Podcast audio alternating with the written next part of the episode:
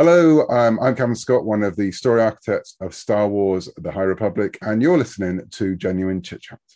Hello, my friends, and welcome to another episode of Genuine Chit Chat. This week is part two of my conversation with Ada McCartney, and I must warn there is explicit language within.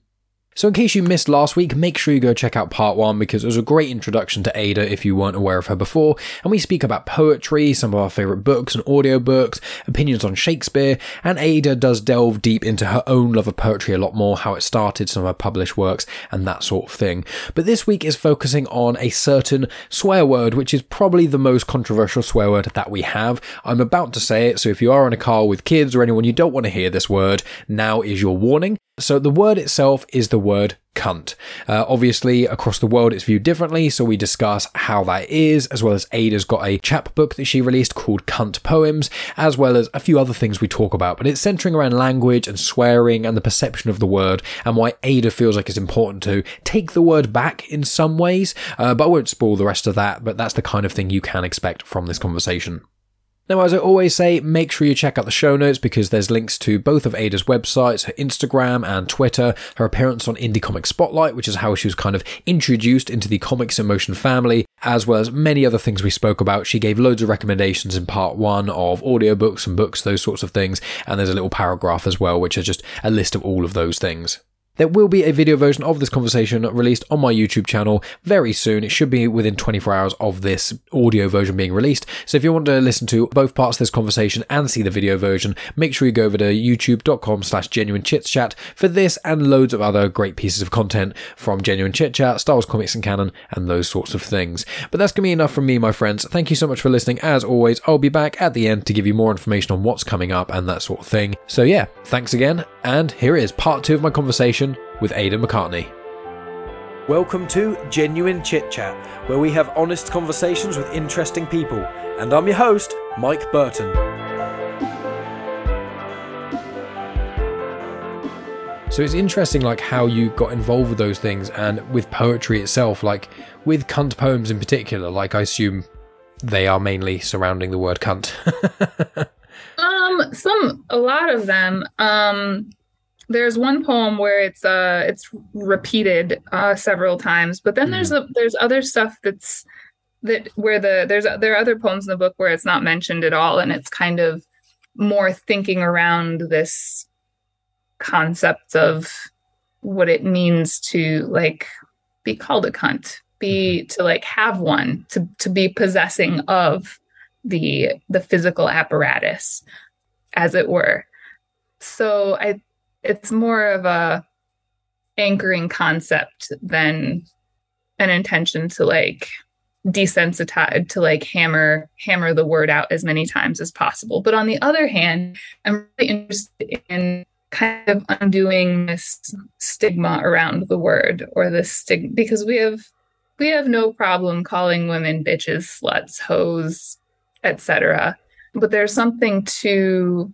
i don't know this idea of like saying saying the word for yourself and like um I don't know if reclaiming it is the right word, but kind of like stepping in and inhabiting the word for yourself and and instead of it being something that's kind of put on you or like a uh, projected onto, kind of standing in it for myself and saying, okay, well, what does this mean to me? Why is it significant? What do I feel about it? What do I think into it? Like let me think with this word for a while on my own terms for myself without kind of all of these other narratives being projected onto me or if they are like thinking with those consciously. Does that make sense? Yeah. Yeah it does. And i like it because you did say slightly earlier when you were elaborating on uh poems that it was about sort of femininity as well or sort of one def one's own definition of that. Societies like there's the word cunt itself, as you very uh, well eloquently put, is it's the most taboo word I think, other than the N word, and then I think uh, the homophobic slur beginning with an F mm-hmm. is probably overtaking cunt now. I think, um, but aside from those two, which are for very different reasons, very different to the word cunt. You know, they have a lot of historical weight on them, especially the N word, and there's a lot of stuff I'm not even going to go near with that word. Um, but with, you know, with the word cunt, it's one of those where in the UK and the US, it's considered the worst swear word. You know, you've got things like crap and bitch and bastard and things like that, which aren't really, no one really cares about those, and bloody hell that no one really cares about. And then you've got shit, which used to kind of be a, not necessarily a problem, but it was like, you shouldn't really say shit. And then in all the sort of 12A movies and basically every Marvel movie now, it's like, oh, let's see how many we can put in two, three, four, five. But then you watch Ghostbusters from the 80s, it's a PG. They say shit like eight times or nine. And it's like, oh, so shit is this weird word where it's kind of not accepted, but it kind of always is accepted. No one in a workplace ever drops something and says shit and has ever been told off for it because. Right. If you if you call someone a piece of shit, that's very different to saying shit when you drop something. So it's a weird and then you get the one step above that and you get fuck, which is, you know, the most diverse word probably in the English language. And you can just, you know, it's a verb, a noun, and uh, maybe an adjective to some degree, but, you know, it's a very, di- it's a word that can be used in a lot of uh, different ways. But you have cunt and the, apart from referring to, you know, the woman's genitalia, aside from referring to that, which calling it that in any way is a very, very strong way to say. There's many words one could use for that. There you go the vagina or vulva.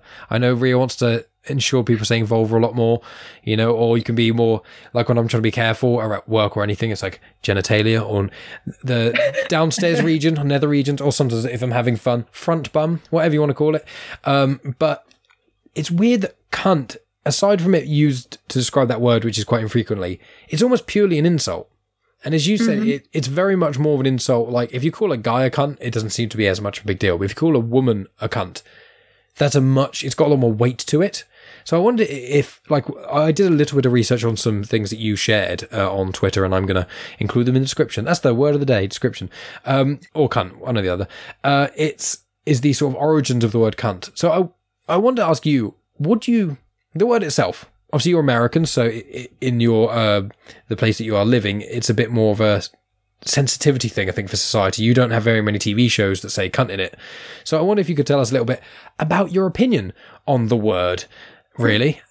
Because it's I a fun thing love to say. um, I would like to say that I am a totally freewheeling cunt user, cunt person. Um, but I, I must say, when my mother-in-law asked me what my new book was called, my partner and I looked at each other, and he was like, "You can tell her," and I almost didn't. um, and I for my for my own um part I and i of course sent a copy to my mom because she wouldn't have it any other way. Um and i was shocked. I was shocked when she came back and she was like oh i need more copies of this. I'm gonna i have to share it with so and so and like women need to read this. That was not the response i was expecting from my mom.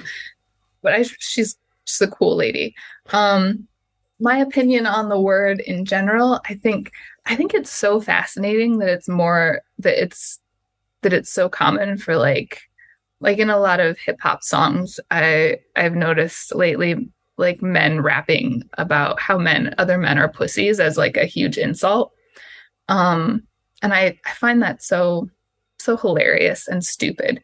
Um but I I find cunt fascinating and and intriguing and I think maybe my my opinion on the word is is more of a curiosity and a fascination and still a developing entity. I've just been reading the book Cunt, um, A Declaration of Independence by Inga Muscio. I hope I'm saying your right name, your name right. Um, I've never heard it out loud. Um, it's a fabulous book, and it's it's interesting because I thought in creating this chapbook, I kind of thought was in something. Amy and I talked about this when we were doing the Kickstarter, like how it's so edgy that people might not want to buy it, and I like do we want to be careful titling it this? And then and that was where like the posts about kind of the definition and the etymology came into play because i was like well do i need to justify why i called it this i think maybe some maybe there's room for some education we should we should like talk about it and then since it's come out i three there's this this book called cunt um, one of this fabulous harpist from Detroit, um, Ahya Simone. I just saw something on Twitter the other day where she was like, declared, I'm a cunt in a tweet. And I was like,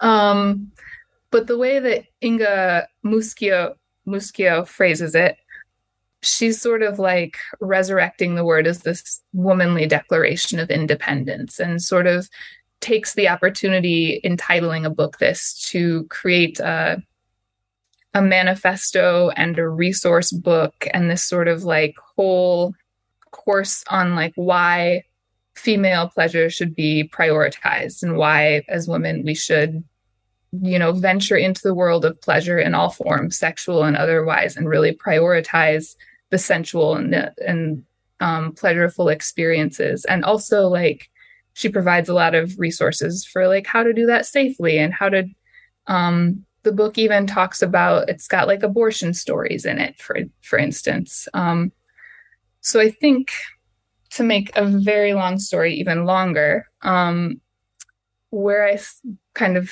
land on the with the word cunt is is sort of offers to me an opportunity to really think with this complex spectra of issues in a way that's kind of kind of fun and kind of not so linear. Hmm. Yeah, it's not a clear cut word. It's a word that's very much down for interpretation, which is one thing that's intriguing about most swear words, is that mm-hmm. you know you get certain individuals who are like, oh yeah, I hate this swear word. You know, there's there's often words that people hate, and then you know, moist is one people always seem to say they hate. Um, but there's, there's certain words people don't like, and there's swear words that people are very can be very offended by. You know, if you drop cunt in the workplace, even in England, you can like people are like, oh my god, can you believe he said that? But if you're down the pub. and you know, and it depends on who you call that. You know, if you call a colleague a cunt and you're not being like, ah, you silly cunt, you know, that's different in in a drinking situation than it is if you say that with a different inflection. That could be incredibly offensive. And swear words seem to be down to interpretation, whereas most other words are for the most part just that's what the word means. You it's it's almost mm-hmm. infallible.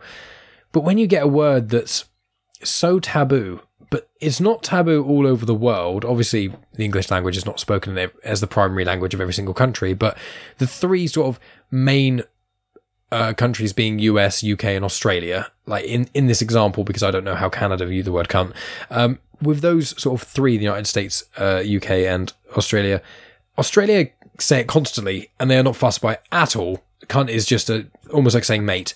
And then in the UK, it's kind of like before the watershed, you don't even think of that word. And then afterwards, you're like, yeah, say it all you want. Not the 9, 9 p.m. on TV, once it gets past the 9 p.m. slot on the watershed, it might be 9.30 now, but around that time on TV, it just goes from like Downton Abbey to just Naked Attraction, if you know what that is. Okay, it's a, it's a show where people get there, there's it's a show. Megan absolutely loves it, and it's quite a it's quite an important uh, British TV show. It seems to be. Um, basically, um, you have a person who is attracted to either men or women or both, uh, and they go up there and they're completely naked and they speak to the host. Sorry, no, they're fully clothed. They speak to the host, and then they and there's five people behind. There's like a coloured door that slowly rises, and you see the genitals first, and then you have to choose one of the five people to eliminate based on their genitals. then it lifts up further and you see the neck down and you choose another person to get rid of. Then you see their whole body and they're standing there completely naked.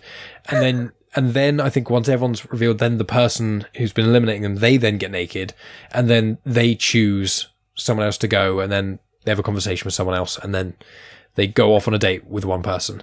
And it does that. They've got, Megan loves calling them uh, the double willy episodes, which is when you get uh, normally a gay man and a hetero, or a hetero, homosexual man and a heterosexual woman, because uh, it's normally two people per episode. So one person goes on, does it, blah, blah. And sometimes you get it where it's, you know, double willy episodes. So there's just, you get to see potentially 12 dicks, but normally 10, normally 11.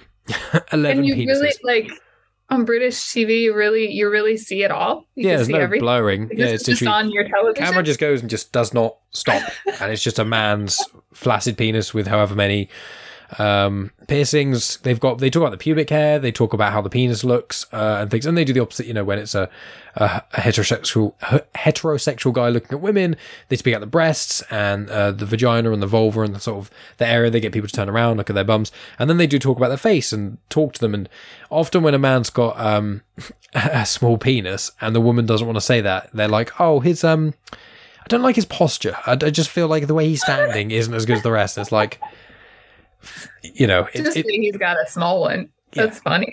well, yeah, uh, it's one of those funny things. But you know, sometimes the woman goes, "Yeah, I'm going to get rid of that one. Why is that? His penis is far too big. I mean, look at the size of it, and this flaccid. I can't deal with that." And it's like, okay. And this guy walks out and is like, massive smile on his face, saying, "Sorry that I was too big, I guess," and then goes, and then it's on to the next one. So it's a real honest show. It's very, you know, I I, I don't necessarily naked attraction. Naked Attraction. It's on Channel Four normally.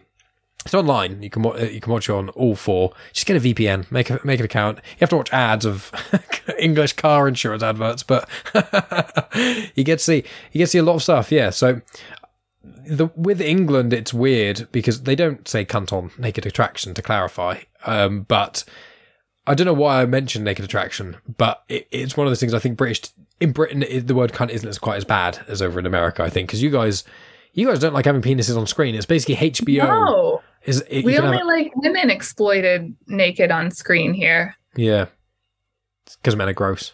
But uh, I'm joking. That's in jest. I'm not saying that's a reason to, to objectify women for generations. Wow. I'm, I'm my mind is a little bit blown by this TV show right now and the fact that it's not it's not taboo in the UK. Um, and I'm absolutely going to look it up and watch it. But it's interesting that they don't say cunt on the show. I also I don't know. I don't know. It's a lot to process for someone like an American hearing. You can see. Did you say 11 penises on one TV show? Is that what you just said? Yes. And also, and it's just on like regular anybody TV. It's not pay per view, not HBO. It's not Nope. Mm, that. It's Channel Four. It's it's the UK's. Uh, so it's the fourth channel. Where, you know, when back in the olden days, before there was like, uh, as you guys call it, cable, we had like Sky and Freeview and things. You know, BBC One, BBC Two, then ITV, which is Channel Three, and then Channel Four. And they've been around for well, BBC since the very early days, but Channel Four and ITV for decades and decades and decades. And then we got five, and then eventually started spreading to uh, more channels and stuff. But yeah, Channel Four has always been a lot of the time a lot more progressive in certain ways. It's, it's, it's kind of it's got a lot of reality TV on there and a lot of nonsense, but it's also got quite a lot of progressive. It's got a lot of original uh, LGBTQ plus programming that's not Oh, just yeah, and it's not not to say any programming is like this or to downplay it, but it's not like this is just we're trying to be woke. Here's loads of it's like written by pe members of that community. It's positive, but it's also doesn't shy away from important issues.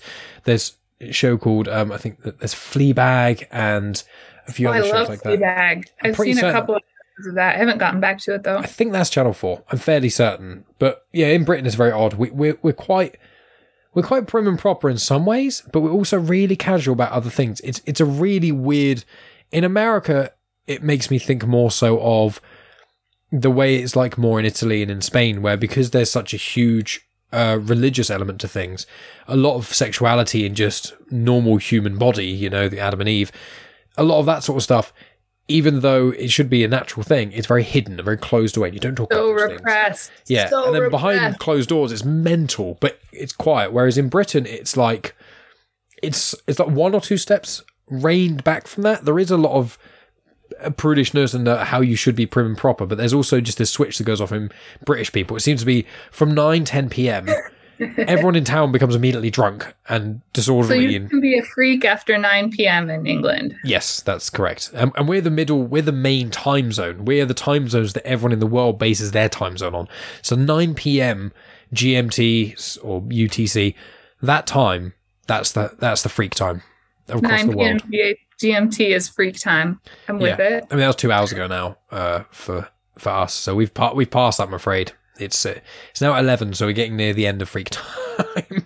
you get to like 12, and then you get the bedrock of TV, and then that's when in town you've got to about 1 2 a.m. and then that's when it, all the clubs start to close. So Uh. you've only you haven't got long. Haven't got long. Okay. A little bit of condensed freakiness. I don't know why, but it makes me wonder if have you ever seen have you seen the show This May Destroy You? No, I haven't actually. It's um is that title right? I have to I have to Google this, but I think it it. is. This may destroy you. It's probably my favorite British TV show. Michaela Coel uh, wrote it and stars in it, and it's semi autobiographical. The star that she plays, Arabella, um, it starts with her being sexually assaulted in a nightclub, and the show kind of unravels as her life around and behind it. It's got one of the best soundtracks on TV, I think. Um, and it's just it's such a smart, funny, highly entertaining, freaky show. I think I found it. hmm Uh, is it I May Destroy You? Yes, I made it. Yes. Yeah. Yeah, yeah, I found it. Yeah, because um, Michaela Coel, she's in Fleabag, I think. Oh, Is it Fleabag or is it Bubblegum? It's chewing gum. Bubblegum. Chewing gum, that's what I'm thinking of. Yeah. She's in chewing gum, not bubblegum. Yeah, another great show.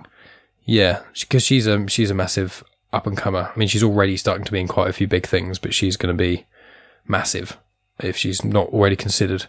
Um, it, but yeah, I may destroy. I'll make a. It's going to be the biggest show notes episode ever. It's going to be great. People are going to come away from this episode with so much content to consume. Um.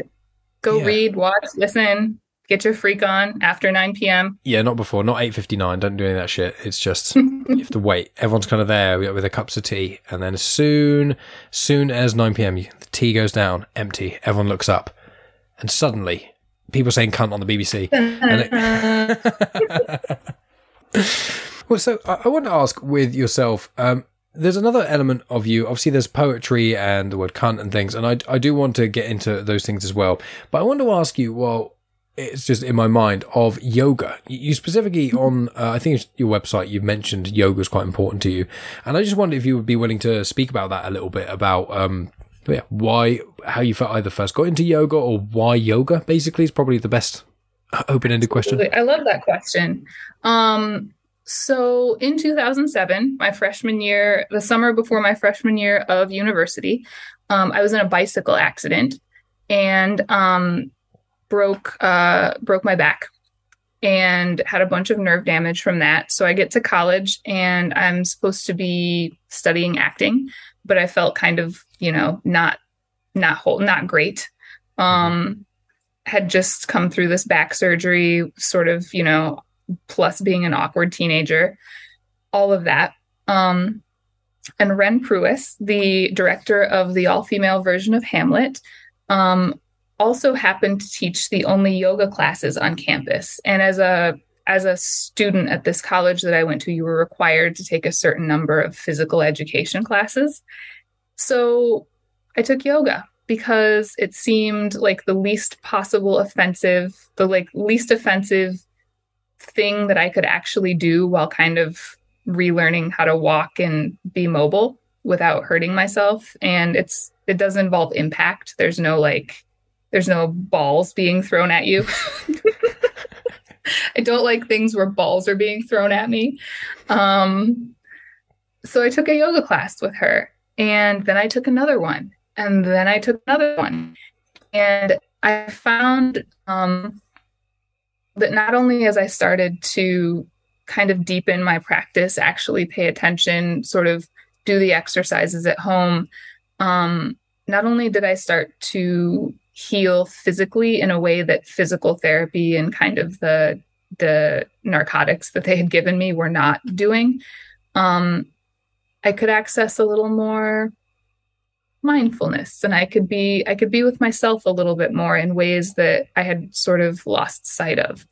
Um, and then it just kept going and I got more and more interested in kind of deepening my own practice. And um, eventually, when I moved out here to Arizona, I wasn't quite sure what I wanted to do in life. I was working at a lot of cafes, restaurants, bars, um, and yoga teaching was becoming kind of trendy. And I was like, oh, well, I already like teaching and I can already do it in theater and creative writing. And I feel like yoga has really enhanced my own practices of writing and performing. So, what if I learn how to teach this other thing and then maybe I can braid them all together?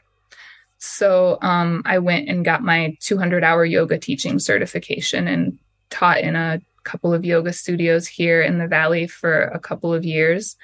Um, it was great, but I got a little bored doing that, and so then I I went back to teaching um, kind of theater and uh, creative writing, and then would integrate um, like meditations or sun salutations into these other workshops and have found a lot of fun and success doing that. And and then just personally as a practice well i don't necessarily like pop up and do sun salutations every day. I'm not um, i'm not great about like starting every day with a with a sitting meditation but i do I do start every day with some sort of mindfulness practice, whether it's dream journaling, whether it's looking at the sun, whether it's, you know, lying on the floor and just focusing on my breath. Um, and I, I don't know, it makes me feel like a better person when I do it. I'm a happier person, healthier person. Um, even to the point where my partner can tell when I'm not doing these things and will ask me very directly have you written in your journal today? Have you have you stretched today?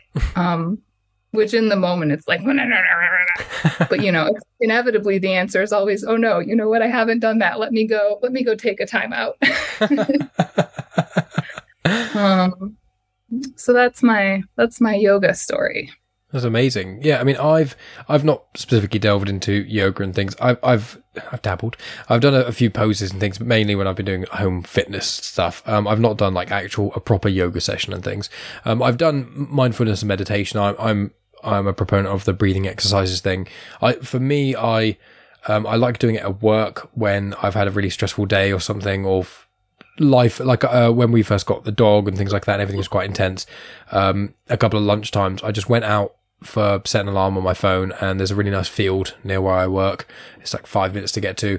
Just lay there um, with like a hoodie under my head and just laid on the grass, eyes closed, hearing just the sounds of nature and you know it's in the summer and things. So when the sun was out, feeling the rays of the sun on me and just uh, focusing on my breathing for ten minutes or so. You know, I like to have a visualization of mindfulness where you know, bad thoughts eventually come in your head with any form of meditation, things like that. It's just how you kind of let them flow past and go through and whatever. And I, whenever I get them, I visualize in my head, um, like I focus on when I close my eyes, I focus on the darkness, and obviously your eyes can't focus on it, so it's like an infinite thing. Focus on the darkness, and then think about visualize the air going in and out of your lungs, and etc. And then when bad thoughts eventually come in, I think of them being written on a chalkboard, and then someone just wiping. You know, you know, do one perfect clean wipe, which never happens in reality. But you've got the eraser, and you just do the one, and it's gone, and it's just mm-hmm. a little bit of the uh, the um, chalk dust left. That's kind of how I think, and then. I kind of think of it being then the the slate of chalk being moved be like, that was just a negative thought, so it goes to over there. And then another one comes out, it's a positive thought, and then you wipe that and put that to that side. And so that's how I kind of do my meditation and mindfulness. But I, I do that occasionally when I'm stressed. Um, and if I, especially if I can't sleep, I, I find a lot of the time, if I've been having uh, an intense day or something, often if I'm laying in bed and my heart's racing, even if I'm quite tired, you feel like, oh, I'm just not going to be able to sleep with mindfulness meditation, I'm sure you're aware, you can just slow your own heart rate. So if you do breathing mm. exercises slower and more steady and just think about the breath going in and out. And then if any panicky thoughts come in, you do the, you just think about the me move to one side in a certain way. I quite like the idea of the, um, the sand gardens that people make. Mm. And then when you're done, you just wipe it clear. It's, you made a really lovely pattern and thing. You spend a very long time doing it. Wipe it away. It's fine. And that kind of mindset and things help me either sleep or calm down over certain things. So I have heard that yoga is more of a physical element of that. But in doing such physical activity, which requires a lot of stretching, and you know, when you go to the gym and stuff, which I used to do quite a bit in lifting weights, it's intense in the sense of you know you you hyper focus on the weights. You know, you you're doing reps and things, so you're you're looking at the weights, and you don't have to think. And in certain ways, that's good when you're in a difficult place doing exercise like that can be very beneficial to you, but you're not having to not think. You're not having to process your thought because you can just focus on this thing you're doing there. But with yoga, because a lot of it is poses and holding a position for 30 seconds or a minute or things like that, you can't put yourself in a position and apart from thinking of this is uncomfortable or trying to focus on things. The only way to get through it is to think about your breathing and to just kind of tune out of your own body. Like, yeah, this aches, but let's just not think about the time.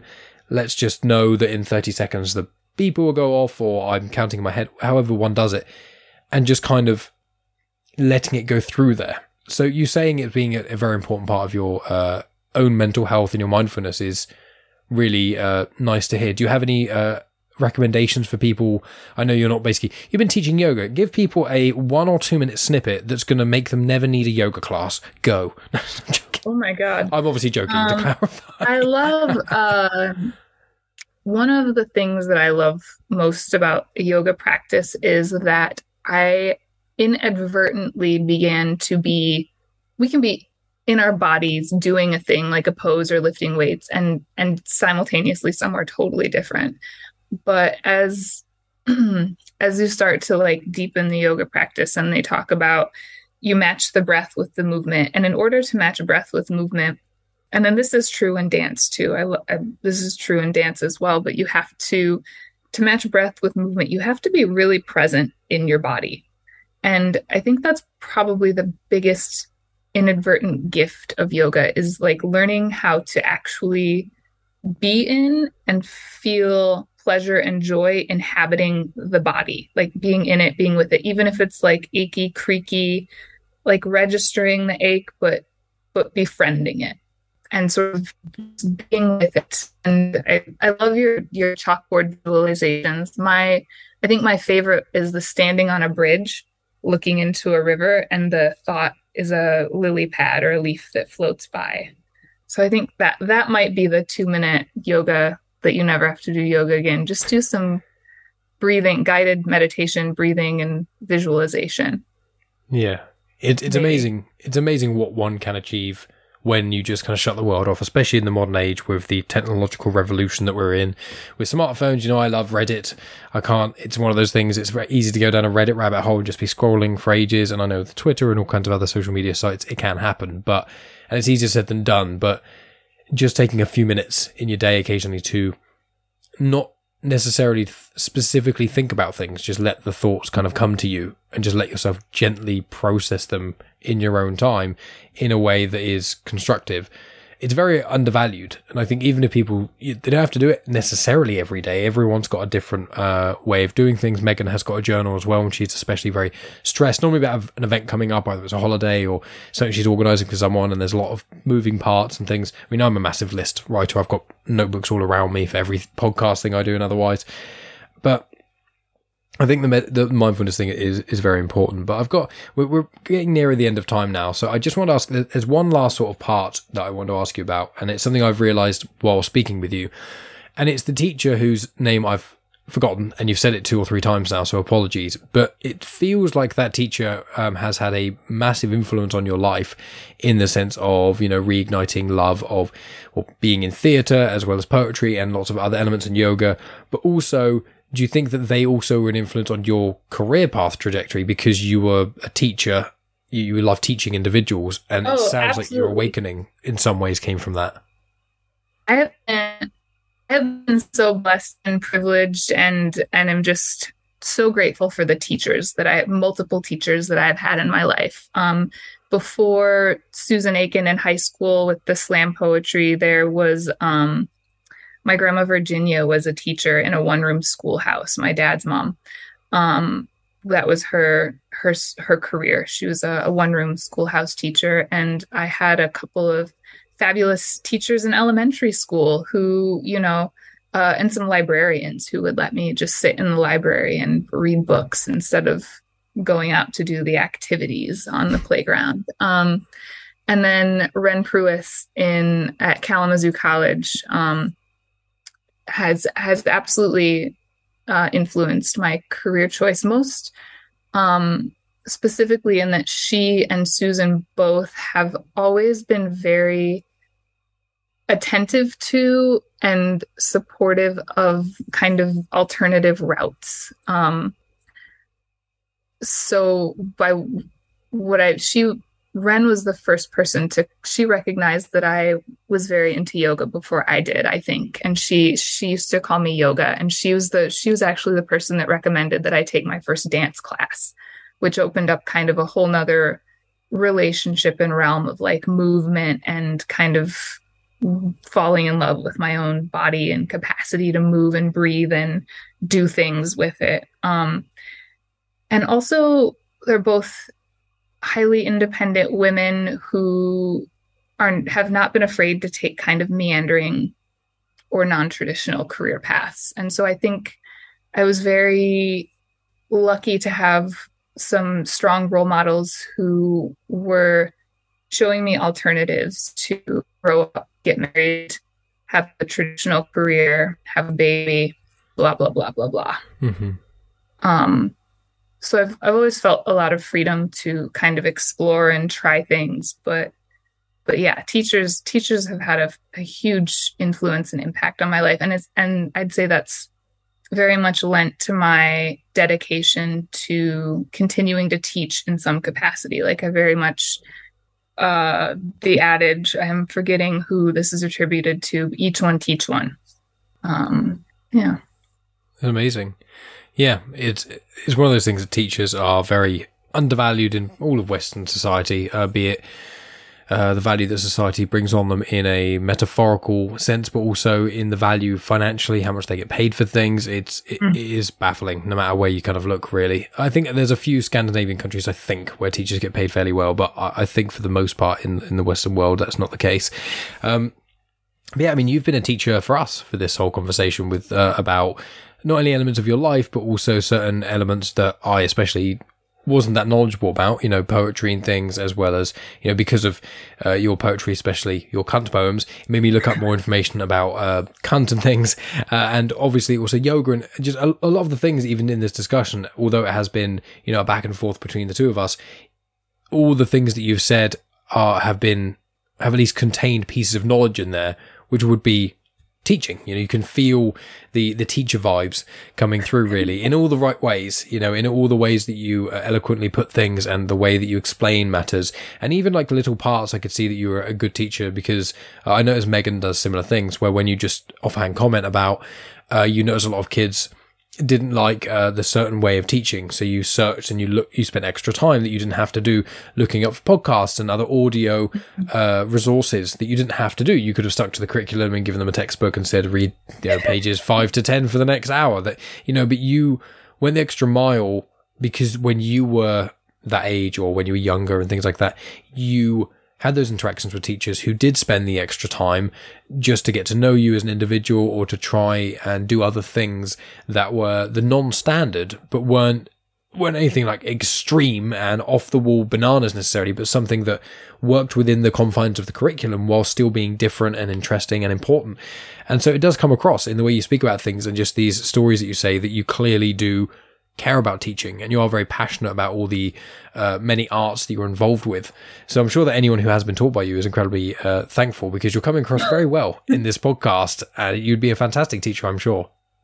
That is such a massive compliment and so kind of you to say. Thank you. Well, thank you for coming on the show. It's been delightful. So, uh, Ada, final things to say before we wrap this call up. Any sort of, I'll include a link to your website and whatnot, um, and any social media that you want me to. But just uh, any final comments you want to tell people, and also any other things of where people can find you. I'm not the most active on social media, but I exist on Instagram and Twitter. Read books listen listen to that George Floyd book for sure. And um I don't know. Read read books. Try yoga if you haven't tried yoga. And go dance. I think that's my other nice. I want to say. That's amazing. Yeah, and also write stuff down. You know, physically. Write is something. Notebooks are great. They're very cheap. It's also it's also very fun when you see a cute notebook that you really like a cover of, and you can just like Megan bought me this. People watching video will be able to see it. Um, bought me this this nice little, just a, a little llama, and on the back, it's uh, uh it's just because you know la- either llamas or alpacas. Uh, they're very cute, and in there I do my notes for my Star Wars show now because I, I, filled up my um my last Star Wars uh, notebook up, and you know this one is my genuine chit chat notebook. So I've got all of the notes for all the different gen- genuine chit chat stuff I've done that, and I think this is Stranger Things. Yes, this is Stranger Things cover as well. So nice. you just see a cool notebook, and it doesn't cost too much money. But writing in them, I've got I've got notebooks everywhere. There's another one here um, of a Game Boy cartridge, and I've got in here guests for General chit chat. Oh, that's got, cute. Yeah, I got it. Let's see. While we're doing the notebook display, we've got the dream journal. Nice. Uh, I still do. I still do longhand planner. Mm. yeah. Uh, notebooks are great. Get yourself a notebook. Write in it. Yeah. Write anything in it. Write your thoughts, your feelings, dreams you've been having, stuff you like, stressed about things. Writing stuff down physically, like doing notes on your phone, is beneficial. But writing things down physically, when you have like a little, like always have post-it notes. Just make sure mm-hmm. always have post-it notes in the house because you have no idea how important and useful a post-it note can be, and also how you just if you want to get a thought out, just write some stuff down. You have to show anyone. Just write it down. It make you feel so much better. Um, but thank you, Ada, so much for being so generous with your time. Uh, I know that you're involved is very a huge amount of different things and i know that this is just the beginning of your podcasting career we can thank tony uh, for that and obviously then ria and tonya for fostering mm-hmm. it and because of them uh, all three of those individuals uh, then we got connected and then you know you already got the saying that you've got other plans to do more things and stuff in the background with tony that you're doing and there's going to be other shows i'm sure you'll be popping up in and you joined our lovely Discord as well. So you're chatting with us there. So a lot of fun. It's amazing. Thank you so much for coming on the show. I'll make sure with all the different things we spoke about, there's going to be stuff in the show notes about the many books that you named, as well as the poems we discussed, and a couple of other things. And I will say to people as well, there's a um, there's an audio track called Omega by a band called Stone Sour. Now I love the band Stone Sour. The frontman okay. Corey Taylor of who's of Slipknot fame. That on their first album, it's the last track on the standard edition, but it's like the sixth to last track on the deluxe edition. But it's a song called Omega. I really like Stone Sour. Okay. Yeah, I love, I, I, adore them. Um, but and I've met Corey Taylor as well. I've seen Stone Sour live like three or four times. I've seen Slipknot twice. I've Slipknot changed how I perceive music, so I'm a massive simp for Slipknot. But they've got a song called Omega on their first album, and it's not actually a song. It's just the singer Corey Taylor reading basically a poem it's just a really long, and it's quite emotional when he says some other stuff in it. But I just would say, if anyone is like I especially was, and is apprehensive about poetry, then Stone Sour Omegas is a really cool just audio track. It's only three or so minutes long. It's quite an interesting spoken word piece more than anything. And then also Serj Tankian of System of a Down. He's got poetry out, so you can listen to some of his. Mm-hmm. Uh, and also, um, well, there's loads of poetry out there. You know, I'm going to put links in the description, but check out Ada's. She's got poetry on her website. Halsey, the um, pop star Halsey, released a book of poetry last year, I two years ago. Halsey, so so much. I'll send you a. I'll send you the book. I have it. Um, oh, I'd love that PDF of it. I adore Halsey. I've been listening to all her albums so so much. She is not as big over here in the UK as she is in America, and it deeply saddens me because I think she's one of the most talented female vocalists of the last decade. One Truly. of them. I feel like we could do another hour just talking about music. Now I'm thinking of so much, so much. We can. Anyway, we can. We'll, we'll, we'll pencil that in. We'll do it because there's so many different artists, and we could even uh, we can briefly talk about it in messaging and things. And if there's any stuff we haven't heard about, like if obviously we both heard a lot of Halsey, so we can talk about that. But we can also be like, oh, have you heard this artist or this one? And if we haven't, we can listen and do a little uh, music swap and do that on a podcast, and then then talk about the the uh, the songs. That's great. That'd be a lot of fun. Awesome. Well, I'll end the call before. Oh, not end the call. I'll stop the recording because I can speak to you just afterwards. That'd be very rude. I did that to Ria once by accident. I just hung up immediately. I had to message saying, I'm so sorry. She's like, I thought that ended quite abruptly. But we will end the recording here. Just thank you once again, Ada. You've been delightful. Thanks for having me on the show, Mike. And that's the end of the podcast. Thank you so much for tuning in. As always, my friends, make sure you follow Ada on the various social media places and check out her websites as well, as well as other appearances across the Comics in Motion feed. A link to her appearance on Indie Comic Spotlight is in the description. So, what have we got coming up over the next few weeks? Well, uh, next week should be a one off episode with Tonya Todd because she's got a new little podcast series she's launching, uh, which is about banned books. So, that's going to be quite exciting. And then the week after that will be a two parter once again uh, with Alison Shelton and Elise McCall of the Reburn comics. Now, I spoke with Alison in April about Reburn. That's after I read the first issue and we just spoke about her process and things. And Elise is the artist for the comics. So, we spoke in more depth because I've now possessed the four comics, which make the full miniseries. So we spoke about that as a whole without any spoilers. Elise's kind of processes and things, her side of how it was working with Alison and creating Reburn, things like that. It's a really, really good conversation. I can't wait to release that. I've already got that recorded, but Tonya's banned books conversation is going to be releasing on the start of banned books week, you know, the Sunday before, which is the 18th. So very exciting stuff in the pipeline. I've got a few other things as well. There's a couple of returning guests. There's a few new ones as well, and some other collaborative stuff I've got going on. And I have done a couple of extra guest spots, but they will not be released for another few weeks yet. But I'll let you know as soon as they do, and we'll include the links in the description. Also in the description are various guest spots I have done, which I have mentioned before, but myself and Megan appeared on Back to the Filmography to talk about the Tom Cruise and Jamie Foxx movie Collateral. We also appeared on Femme on Film, where we spoke about Sofia Coppola's Marie Antoinette, and I also appeared on Spider Dan and the Secret Bores, talking about Maximum Carnage and Absolute Carnage, the comic crossovers, how they compare, and also we spoke about Venom and Let There Be Carnage as well. So there's some of the guest spots I've been doing. Obviously, make sure you go over to YouTube, youtube.com slash genuine chit chat. Over there, I've got loads of playlist for various conversations. So if you want to hear more conversations like this or in a similar playlist, you can check out those things. I've had conversations on religion, spirituality, world and exploration, science, just funnier conversations, ones with other podcasters, loads of different things. So go to YouTube and also there's loads of video versions of my conversations on there, including a video version of my conversation with Ada, which should be released within 24 hours of this conversation, just because I prioritize the audio first and then I sort out the video, but it just depends how busy I am on the day. But that's generally what you can expect. And obviously, please follow me on social media at Genuine Chits Chat. Please rate and review this show on Spotify, Good Pods, Apple Podcasts, wherever there is an ability to rate and review. Please do it because it means the world to me and it really, really helps the show out. Aside from that, my friends, I will also plug my Patreon, patreon.com slash genuine chit chat. For as little as £1 a month, you get access to an audio exclusive feed where you get access to part one and part two of my conversations, both in one unsplit episode when part one drops. In addition to that, there's also bonus content on there. There's at least one episode of Afterthoughts every week. So that's where myself and Megan talk about a movie or TV series, things like that. We've been doing a Tom Hanks watch. We've also done reviews on the Harry Potter movies, the Star Wars movies, lots of non nerdy stuff related, including things like Little Miss Sunshine and other stuff like that. Live shows like Book of Mormon, Great British Bake Off, Les Miserables, some trips we've done to the Isle of Wight and Malta and other places. So it's a really good way to support the show, but also get hours of additional content on top of that. If you haven't become a Patreon supporter already, which I assume you haven't if you're listening to this because all of the patrons would have heard this last week, then I've got at the moment over 110 Afterthoughts episodes on there, and they average at about 10 to 20 minutes each go. So that is like hours and hours of additional content just there in themselves. So please consider checking that It would really mean the world to me. It helps the show out a ton, and also you get hours of additional content on top of that. So please go over to patreon.com slash genuine chit chat. And if you are still not sold on it, the link is in the description to one of the free Afterthoughts episodes I have released, which was mine and Megan's first Tom Hanks watch episode where we watched the movie Big. But that is enough from me. Thank you so much for listening, as always, my friends. As I always say, check out the show notes. There's loads of information in there. And I'll talk to yourselves next week with my conversation with Tonya Todd.